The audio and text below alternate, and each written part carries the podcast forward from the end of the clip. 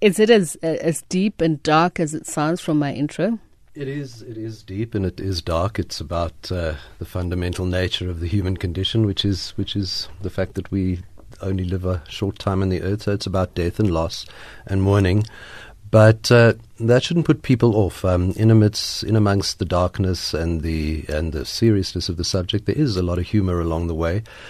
But it's uh, I think it's a wonderful play for anybody who has experienced bereavement and and also for anybody who hasn't, because even if we haven't, it's something that every single one of us will experience at some point in our lives. And uh, Didion's response to the death of both her husband and her daughter within a very short space mm. of hmm. time was extremely unusual for a highly intellectual, very uh, forward, uh, clear, clear thinking woman. She went into what she calls the state of magical thinking, where she went into a state where, A, she believed that she could bring her husband back by willing him not to be dead, and that B, she could make sure that her daughter would not die, and she did not, not achieve either. But mm. what she did learn through the process was how to be able to carry on living once both of them were no longer. So how is that set on stage? Is it a soliloquy or?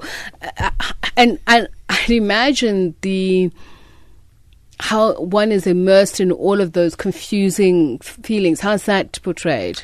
It is. It's um, the play is based on Joan. She wrote a memoir called The Year of Magical Thinking mm. after her husband John died, and in fact, while she was publicizing the memoir, just after it had been uh, published, the daughter died, and David Hare, the British uh, playwright and director, approached her and said to talk about developing the memoir into a play. But he said, "Your daughter has now died, so you have to incorporate that into into the monologue, And um, it is. It's. It's. It is. The character is not Joan Didion herself. She's a kind of an every woman, but she mm. obviously is recounting Didion's very personal experiences.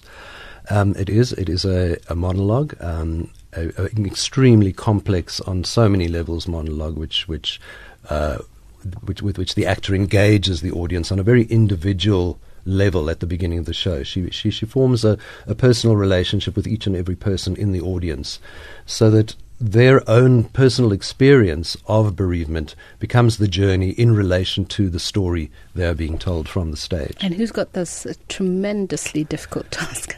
This tremendously difficult task is performed with brilliance by the wonderful Dorothy Ann Gould. Mm-hmm. and the kind of props that are used, I know you don't want to give too much away, but. We have exactly three props, one piece of furniture, and one actor. Okay.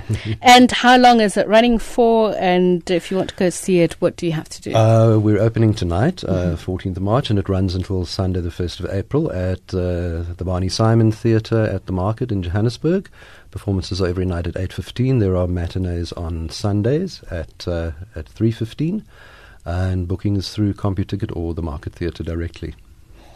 So, if you see it for the first time, because I'm preparing myself, what does it leave you? D- does it leave you feeling like you've been through this whole journey, and as you cu- you're coming up for air, and like you've just lived again a whole life, or it's are very, you heavy? It's very interesting. We've had four previews so far, and the response of the audiences has been incredible. Everybody has a different response to it. A lot of people are very emotional afterwards.